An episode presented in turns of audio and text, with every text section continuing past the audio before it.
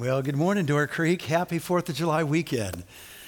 Glad that you're here today. I was greeting some friends and their guests, someone from Colorado, someone from Florida, maybe you're from out of town with friends or family. Welcome to you. Maybe you're in town visiting. My name's Mark, one of the pastors, and I've been gone on my summer break, and it's so good to be back. Lori and I had a great time, some connecting time with kids, some rest, some great study time. Really excited about in the fall, we're going to dig into the life of Abraham, and that was a rich time of study in Genesis. And then to hear the reports of soccer camp this last week and kids hearing about Jesus and the gospel from all, all around the community, from our own church, some of the neighbors perhaps that you've invited, and through the, through the game of soccer, learning more about the gospel and God's love for them. And then hearing the amazing reports how God is using His word in the lives of His people. So grateful for RD, His ministry in this place, and and how people are coming to faith this last month. Very, very encouraging. So, really good to be back. And as we uh, launch into our sermon this morning, our message from Colossians chapter 3, let me lead us in a word of prayer. Lord, we are so grateful that you are a God who speaks.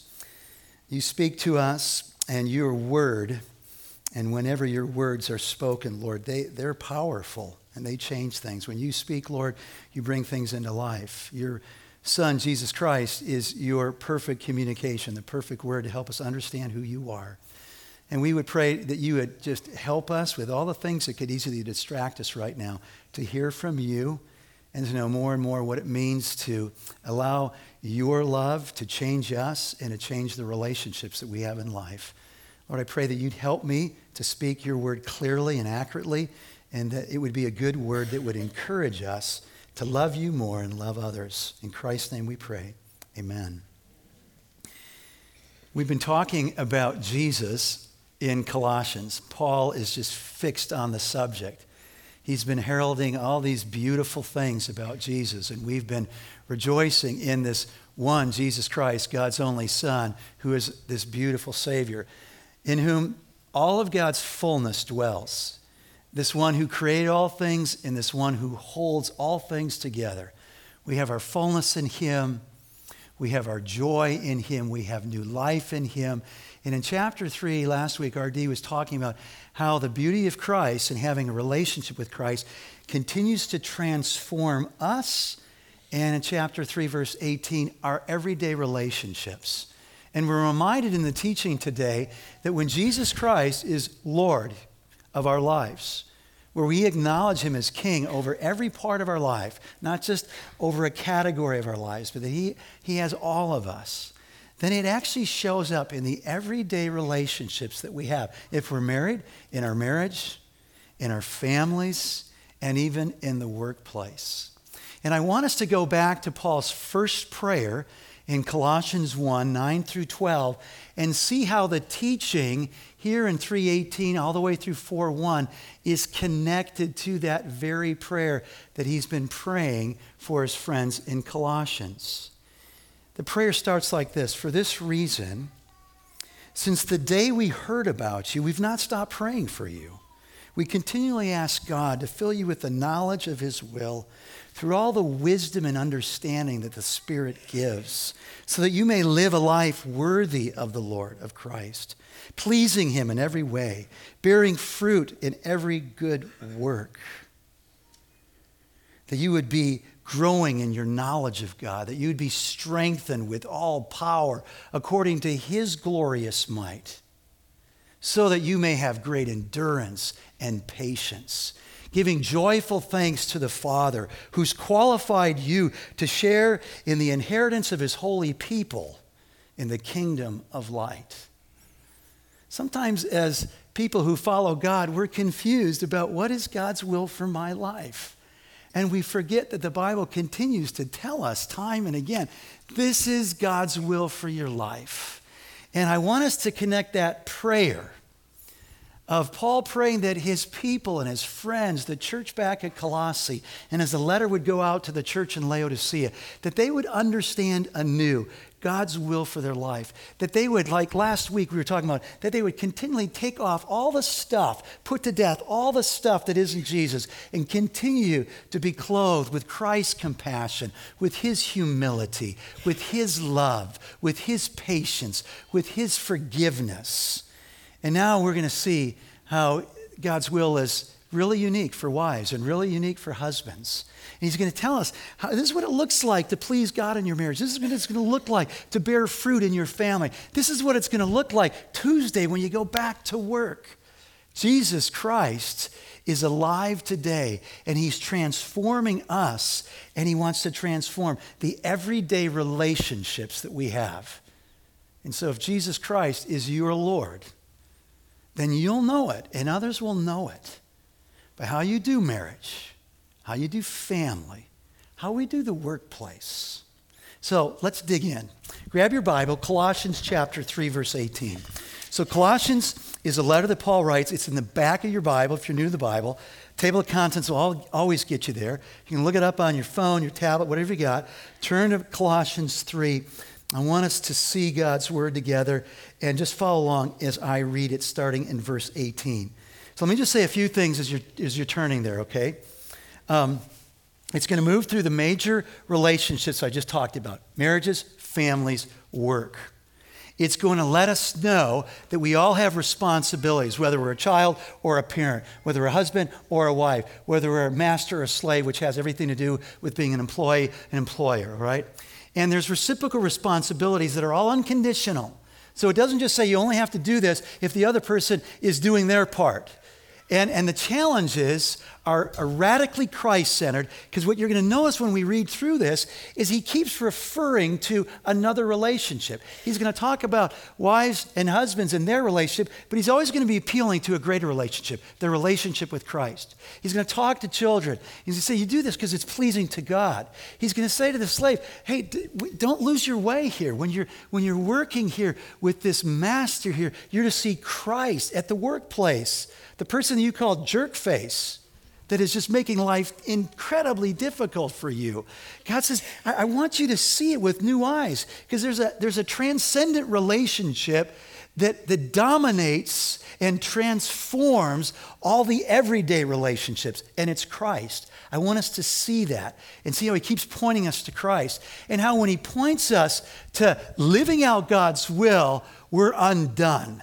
Because we're going to go through the list and we're going to go, well, I try to do that, but I don't perfectly do that. And so, one of the good things about this teaching is it's not going to bring us to this point where God says, So, Mark, try harder because you're a slacker and you're not doing it good enough. It's always going to take us to this point where we go, I don't think I can quite do this to the extent that He's asking me to do this. I need something greater to help me do this. It's always pushing us towards Christ. So we want to connect that. All right, so it starts off. And it's like, RD, why didn't you end in verse 17? Why didn't you just kind of go through the end? Because this is tough stuff you're giving me here. All right, so we're going to unpack it. Wives, submit yourselves to your husbands as is fitting in the Lord. I think I read that verse and somebody walked out last night. That's a hard word. Like, what are you talking about? This is the stuff of dinosaur. We're going to unpack it. What is he talking about? What is God's word saying here to wives? Husbands, you're in the game too. We're in the game. Love your wives do not be harsh with them. Children, obey your parents in everything, for this pleases the Lord. Fathers, do not embitter your children. The word fathers there could be translated parents. Don't embitter your children, or they will become discouraged. Slaves, obey your earthly masters in everything, and do it not only when their eye is on you and to curry their favor, but with sincerity of heart and reverence for the Lord. Whatever you do, work at it with all your heart as working for the Lord, not for human masters. Since you know that you will receive an inheritance from the Lord as a reward, it is the Lord Christ you are serving. Anyone who does wrong will be repaid for their wrongs, and there is no favoritism. Masters, provide your slaves with what is right and fair, because you know that you also have a master in heaven.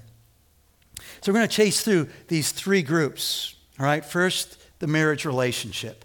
Now, one of the things we got to say is let's catch up to how were women, how were married women, wives, viewed in the first century. William Barclay, in his commentary, says this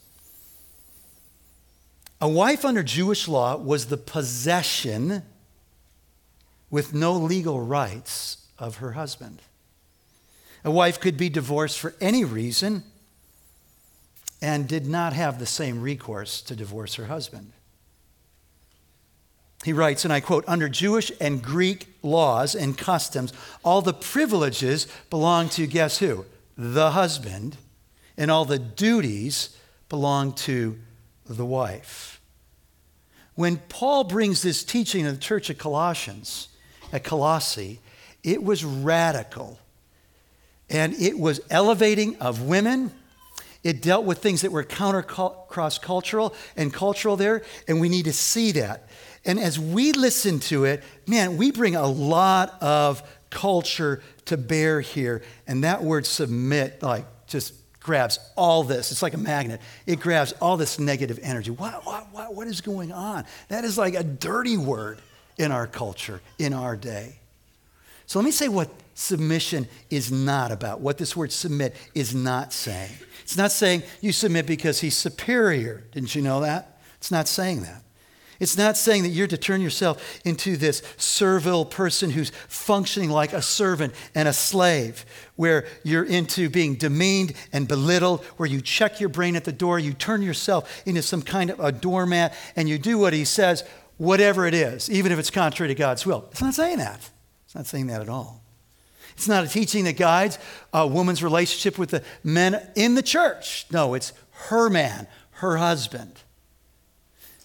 It's not saying that women are inferior. In fact, he has just said that we're all one in Christ. He's alluding to that very clearly back in verse 11 of chapter 3. Here in the church, there is no Gentile or Jew, circumcised or uncircumcised, barbarian, Scythian, slave, or free, but Christ is all and is in all. In the parallel passage in Galatians 3:28, he also has there's neither male nor female. We are equal. This is not about inequality. We're all created in the image of God, crowned with glory and honor. That's true for men. That's true for women. That's true for Christian men. That's true for Christian women. That's true for any living, breathing, created being in the image of God. When we get to this idea of submission, we need to understand it helps us understand how God, one God who exists in three persons, functions. The Bible reveals a God to us that is the Creator God, Father, Son, and Holy Spirit, all equally God. Paul's been making this huge case that all the fullness of deity dwells in Christ. He's not just another guy from Nazareth, he is the Son of God. He's the exact representation of God. He's God. He brought all things into existence. Without him, there would be nothing. And yet, Paul and the Gospels repeatedly remind us that Christ was fully submitted to the Father. The Holy Spirit submits to Christ, who sends him to us as we confess our faith in Christ. The Spirit submits to the Father, but never do we read that the Father submits to the Son or the Spirit. And so they're all equal, and yet there's this functional order at the heart of the Godhead. And there's a functional order that is to exist in a marriage. Wives, you're to submit. What does that mean? You are, and by the way, submission isn't just a wife thing. Christ submitted to his parents, Luke 252. Christ submitted to the governing authorities when he said, Render unto Caesar what is Caesar's. Hey, pay your taxes. Romans 13 says we're all to submit to the governing authorities that God has placed over us. We're to 524 submit ourselves to Christ. All of us were called to submit. In James 4 7, we're to resist the devil. We're to submit to God and resist the devil. James 4 7. This is a calling for all of us. In, in the relationship of a marriage, a Christian marriage, the wife, here's your role, is to submit. What does that mean? To willingly. This is an act of your will. This is not about your emotions, how you feel. This is not natural to any of us. Submission is not natural, it's supernatural. Our natural reaction is I want to lead, I want to be in control, I don't want to surrender control, I don't want to risk that. That's dicey. I'm vulnerable. I'm afraid. Willingly placing yourself under your husband's leadership. He puts it this way in the same teaching in Ephesians chapter 5. Wives, submit yourselves to your own husbands as you do to the Lord.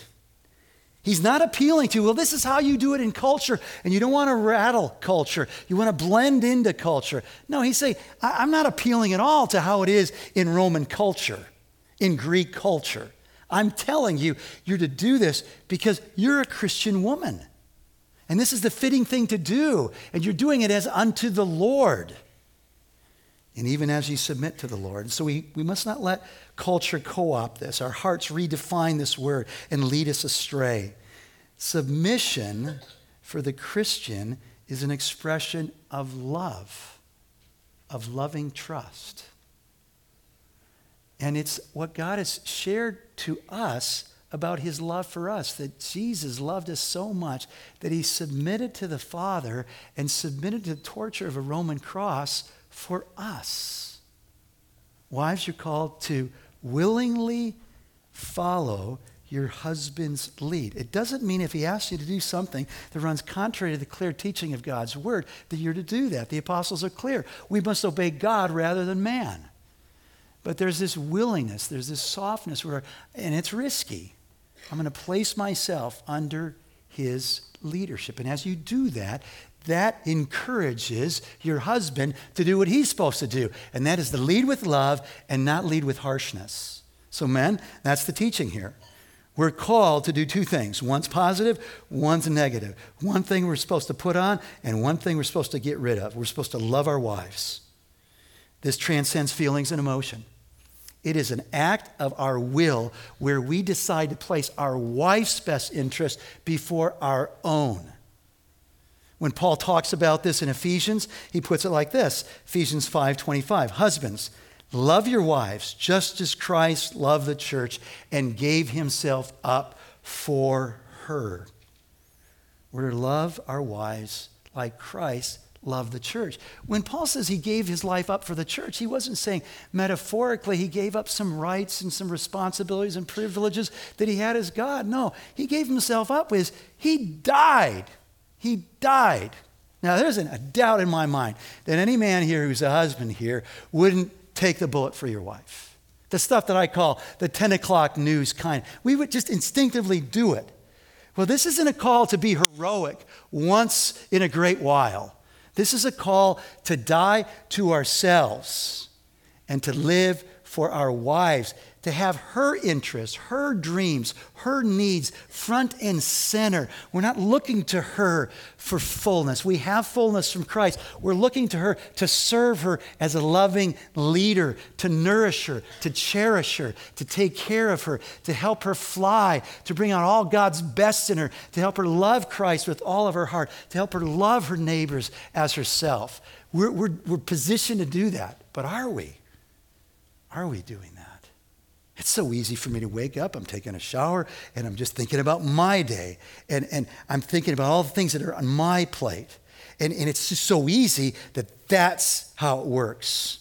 I'm thinking about me first, not a Christian loving husband. Our wives first, their needs, their concerns, loving them as Christ loves me. So he says, then don't be harsh. That's really interesting because this letter is going to one church in Colossae, another church in Laodicea, maybe it's going to the church in Hierapolis that he mentions as well. So there's a lot of men that are going to hear this that are, most of them are probably married. And uh, there's a lot of things he could say don't do, but he picks one thing that, guys, that gives us a clue. We probably are more harsh than we realize we probably are doing things so often that we're not tuned into, ah, that's not right. That's harsh. Let's talk about that word harsh. Here's how Webster starts to unpack it having a coarse, uneven surface that is rough or unpleasant to the touch, causing a disagreeable or painful sensory reaction, irritating, physically discomforting, painful, unduly exacting. So, where are we harsh?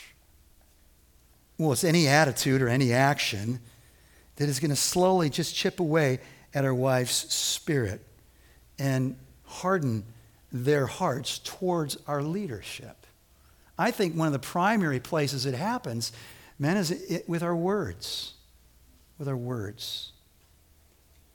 Words that are critical, words that are demeaning, words that are demanding and degrading, words that are sarcastic, words that are angry, words that show an ungrateful spirit, an unmerciful spirit, an unforgiving spirit. Maybe it's withholding words. It's never good enough. There's no, there's no affirmation. There's a diagnostic test that I read about this week. One author talking about this says, Well, here's some questions. Before you get to the questions, I think there's a, a clear, clear signal when our leadership man is harsh. It actually shows up, it's mirrored on your wife's face. The countenance of a woman says a lot about the treatment of her husband. You know, living in a place and being a pastor for 23 years in one place gives you a great opportunity to view a lot of different things over time. And one of the things I've noted is that there have been some women that have just stood out. Not because of their physical characteristics being just strikingly beautiful, but there's like this radiance thing going on. There's like this energy, this, this glow. And it just like, it happens right here their face. And what I've noticed is those women are treated like royalty by their husbands. You want to know if you're harsh? Your wife's countenance. There's been times where I've looked at Lori's countenance and I know I've been such a jerk idiot. Been harsh. The countenance reveals that. It's a mirror to how we're treating our spouse. Here are these questions this guy was writing about. Does your wife enjoy spending time with you? Or is there always something that's coming up? Does she feel encouraged by you? Do you make her feel safe physically, emotionally? Is she proud to name you as her husband? He goes on to write negative answers likely have bitterness to blame. Harshness breeds bitterness, and bitterness breeds separation. God says there's a mystery in marriage where one man and one woman, one plus one equals one. And harshness blows it up, and love brings it together. And so it's appropriate for us to be listening to harsh words, harsh reactions, inconsiderateness, insensitivity in our own lives and our interactions with our wives. But it's so much more beneficial not just to listen to that, is just keep leaning in to loving our lives, our wives like Christ. Because when we're loving our lives like Christ, there is no harshness in God's love. There's no harshness in Christ's love, the one who spread his arms open on a cross for you and me. And so, what word, man, best describes your leadership in your marriage? Loving or harsh? What word best describes your disposition as, as a wife? Yielded or fighting it? When God transforms our hearts and our marriages, what happens is we make it easier for each other to grow to be more like Christ. This is God's will. This is how we can live our lives in a manner that is worthy, that measures up to Christ. This is what pleases Him. This is the stuff that bears fruit that brings joy to you, that blesses your family, if God has blessed you with children, your friends, as they see the grace of God manifest in this relationship, pointing to the greater relationship of God and his people. God help us. So, if God is Lord of our lives, then He's Lord of our family relationships. So, He talks to children and parents. He starts with children. He said, Obey your parents. It's pleasing to the Lord. So he's not talking to adult children. Adult children, we're always caused, called to honor our parents, but once we're out from under their authority, under their roof, we sometimes say, we, we're no longer responsible to obey them. Yes, to honor them. He's talking to the children in the church, and we note that. He's not saying they're to obey anyone in the same way he wasn't saying to the wife to obey every man that she knows, just to her husband, just to the parents here. Not when they feel like it's not conditional, not in most areas, not because that's what's expected in society, but because you have a relationship with Christ. And this is an awesome implication of this teaching.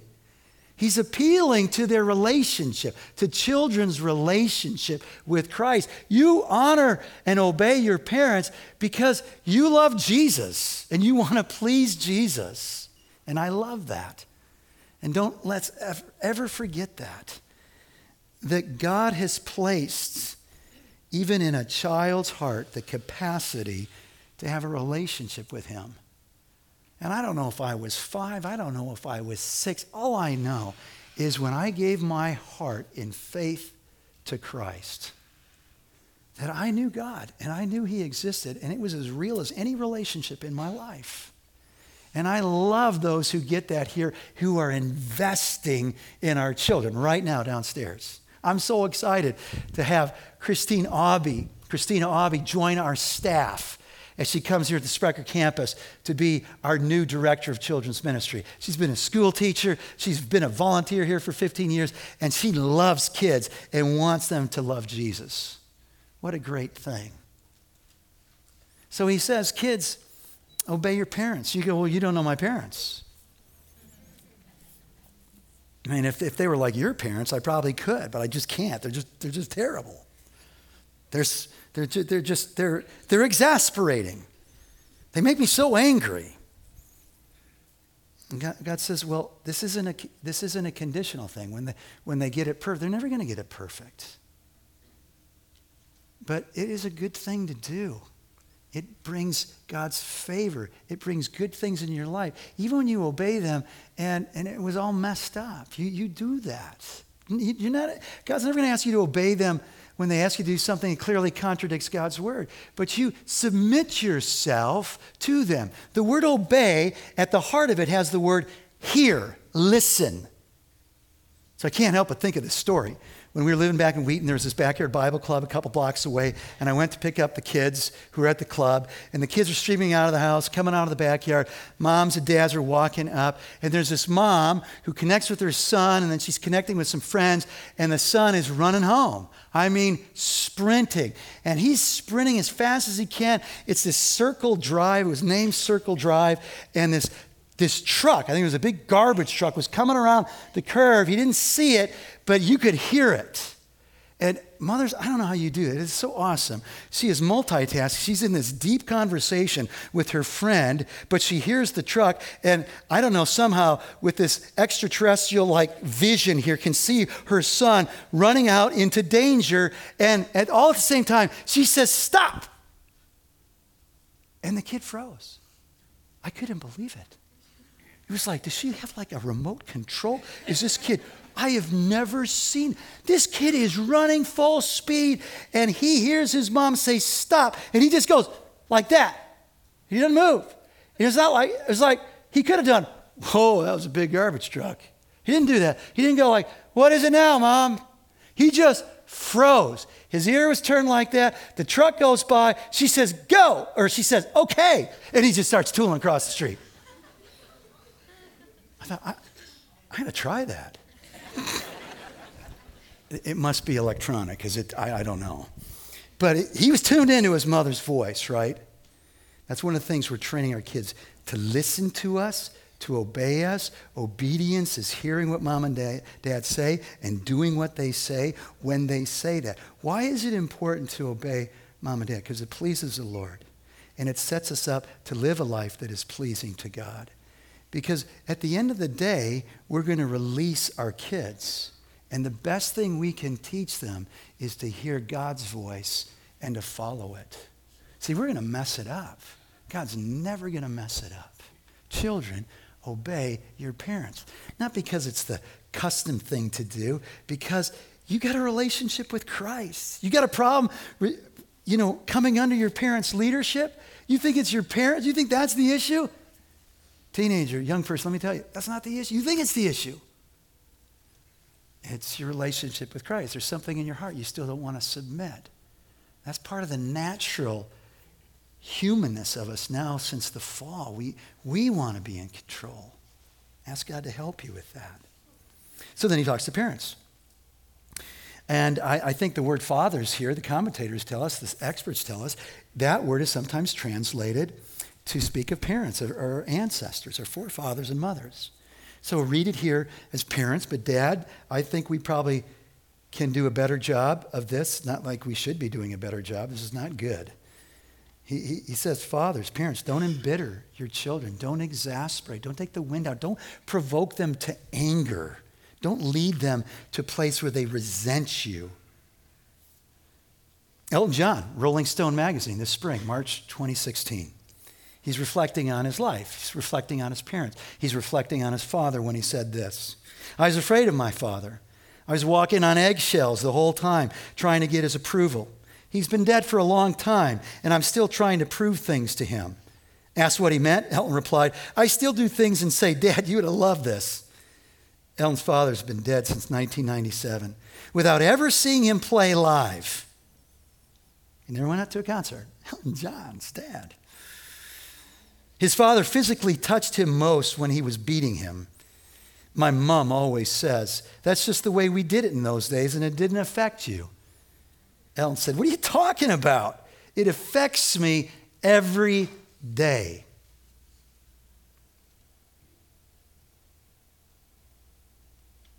One of the reasons people have a hard time with God is he's revealed himself as Father, and our fathers aren't like God. Our fathers don't define fatherhood, God does. But we can have a profound impact on our children that has way greater implications than how they feel about us, how they feel about God.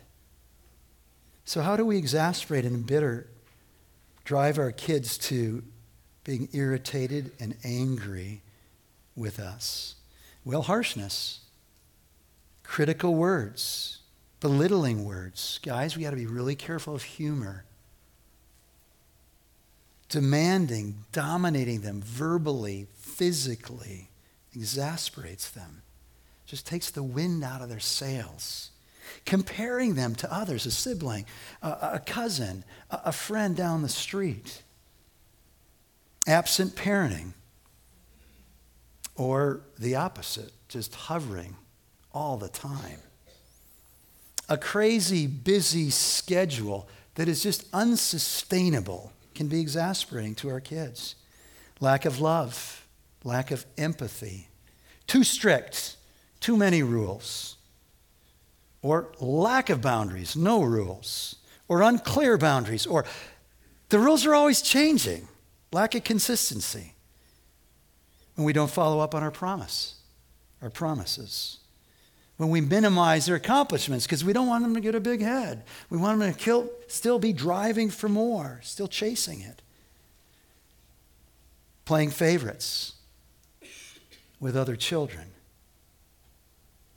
Minimizing their accomplishments, unrealistic expectations, withholding love and affection, words of affirmation, giving them too much freedom too soon, or just hovering too close. Parents, moms and dads, fathers and mothers, do not embitter your children. We want to make them better, not bitter. When they become bitter, that relationship is no longer positioned to point them to the God that loves them and is their hope for all of life. So when Proverbs 22, 6 says, train up a child in the way he should go, and when he's older, he'll not depart from it, it's reminding us that each of our kids are different. And so we need to know there's some things that are going to embitter one child that aren't going to embitter the other. We need to be sensitive to that. Lori and I have five kids. It's just amazing. Five kids. And they're all so different. The girls are different, the boys are different. And there are some of the kids where all I had to do was kind of look and, and have like a disappointed look as I was bringing a, a word of correction, saying that's not right, discipline. And they would melt. And then others, the look didn't do anything. We need to know that as we're raising our kids. And so we're paying attention to their countenance. We're paying attention to when things get really quiet, when they settle into discouragement. Remembering, it may not have anything to do with us, but man, if we just had some kind of interaction with them, we pay attention to that. What is our leadership doing? Is it embittering our children? And don't ever settle for, well, yeah, I probably am a little harsh. Well, man, my parents were harsh. I turned out okay. So it's just the way it is. It works, it's efficient, it works really well.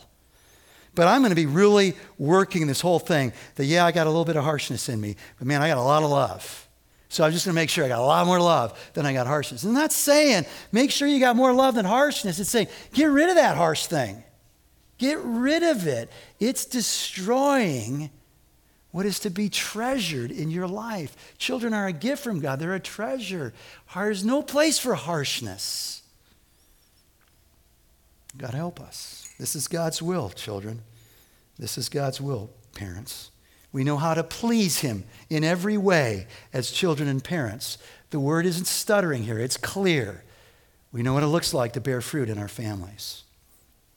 Then, slaves and masters. Oh man, this is a tripping point because there's a lot of people that say, yeah, here we go again. And the Bible condones slavery. What is the deal with the Bible and slavery?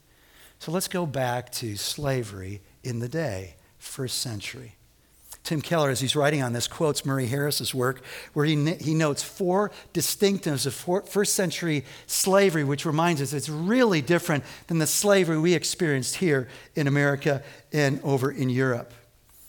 He writes this The first distinctive is this slaves were not distinguishable from anyone else by race, speech, or clothing.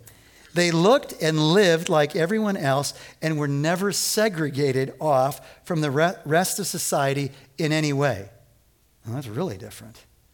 Two, slaves were more educated than their owners in many cases. Doctors and lawyers often were slaves, and many times held high managerial positions. Three, from a financial standpoint, slaves made the same wages as free laborers, and therefore themselves were not usually poor and often had the means to buy themselves out of slavery. And fourth, very few people were slaves for life in the first century. Most expected to be manumitted, bought out of slavery by the age of 30 none of them usually being a slave more than 10 years. Now, in contrast, New World slavery, 17th, 18th, 19th century, was race based, right? And its default mode was slavery for life. African slave trade was started and resourced by kidnapping, which the Bible unconditionally condemns, 1 Timothy 1 9 through 11, Deuteronomy 24 7. Therefore, while the early Christians like St. Paul discouraged first century slavery by saying to the slaves, hey, if you can buy your freedom, do it. They didn't go on a campaign to end it. But in the 18th and 19th century Christians, when faced with New World slavery, they did work for its abolition because it could not be squared in any way with biblical teaching. So the point is that when you hear somebody say, the Bible condones slavery, you say, no, it didn't. Not the way you and I define slavery.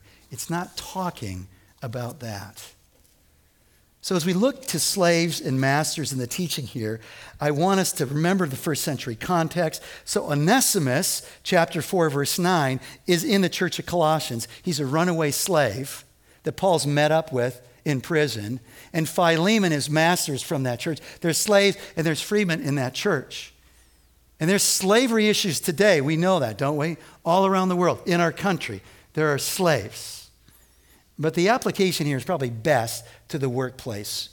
You're an employee, you're an employer, you're a manager, you've got people that work on your team, they work for you. You uh, fall under other people's authority and responsibility. And hear the principles in that light. So he says to the, to the slaves, obey your earthly masters in everything, not just when they're watching. so it'll go well for you, but even when they're not watching. Don't do it for the wrong reasons to get their favor. Do it for the right reasons because when you serve them, you're serving Christ. Three times he says, You're serving Christ, you're serving Christ, you're serving Christ. And so may Christ be the motivation of your hard work. And may you be noted for that. And remember that when you feel like the master doesn't see what's going on, your boss doesn't have a clue of how hard you're working, you don't get any praise. It's never good enough. Remember, the Lord sees it. Remember that you will receive an inheritance. He will reward you. Remember, it's the Lord Christ that you're serving. And remember that any wrong that's done against you, any injustice in the workplace, any injustice in the relationship between a slave and a master, He sees it. It will be repaid. It will be brought to justice because there's no favoritism with God. And so may what we know about God motivate us to work with all of our heart to the Lord. That transforms how we go to work this week. And the best worker at every office in Madison this week ought to be a Christ follower. This frees us from the malaise of mediocrity. This phrase frees us from this thinking that it's just it's a, it's a dead end job. It doesn't matter. No, Christ is in that workplace. You first and fundamentally serve Him, and you can bear fruit in that place as you work heartily unto the Lord. And you follow the directives of those who are over you. You gladly do that as an act of your will. It frees us from wanting to get even. It frees us from getting, oh, they're getting away with it again. And there's just no justice. It's not right. It's not fair. No, actually, they're not getting away with it. They may be right now, but God sees it all. He'll repay it all. And it frees you from having to be concerned with that. God's got it. I don't have to worry about it. I don't have to get fixed, fixated on this. I'm going to keep serving God and serving those He calls me to serve at work. And then the masters, he's really clear, isn't he? Chapter 4, verse 1. Masters, provide your slaves with what is right and fair. That word provide carries the idea of always being ready to provide what they need. That is a really different attitude. If we go in as a manager, as a boss, going, What does my team need? Instead of going, What do I need for my team? That's transformative. That'll change who you are. Leadership begins with servanthood, is what Paul's saying here. Masters provide. What is, what is he to provide? Fairness and do what's right. You do the right thing, you bring justice. That means how I treat them, how I pay them, my expectations, how, how I speak to them. All of that is part of what I bring in to the workplace. We're called to that. And we have great danger when we have a position of leadership is to use people instead of serve people. Christ followers, we know better. Christ came to serve, and he gave his life a ransom for us. And we got the motivation, right? We serve under God. By the way, masters, don't forget, you got a master in heaven. It's Christ. He's king. He's king of your life. You're going to give an account for all of it. So don't forget it. Let it motivate you to be a servant leader. That transforms the workplace. That transforms the family. Christ in us. That transforms your marriage. So, what's the word that God wants you to take home this weekend? What is it? Is it submit? Is it love? Is it harsh? Is it exasperating? Is it serve? What is that clear call that God's just, He's nudging you by His Spirit right now? He's saying, This is what I need. If, if I'm Lord of your life, this is what it looks like. Here's what I want you to focus on. Well, let me give you another word to take with that word Jesus. Take Jesus. Because all I know is when you really go through this and search your own hearts, my own heart, we fall short in any of those relationships. And so, as Paul prayed, May you be strengthened with all power according to his glorious might, so that you might have great endurance. And right now you're going, that's my marriage. I, it's so hard. That's my job. It is so hard. Ugh, family is so conflicted. There's so much tension. And I need great endurance and I need great patience right now that I might do God's will and please Him. And even in this place, bear fruit for him. Let's pray.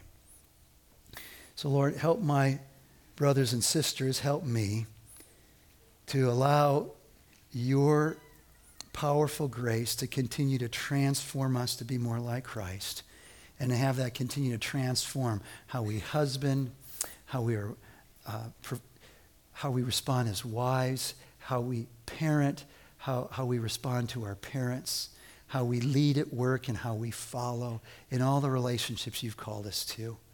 We know your will.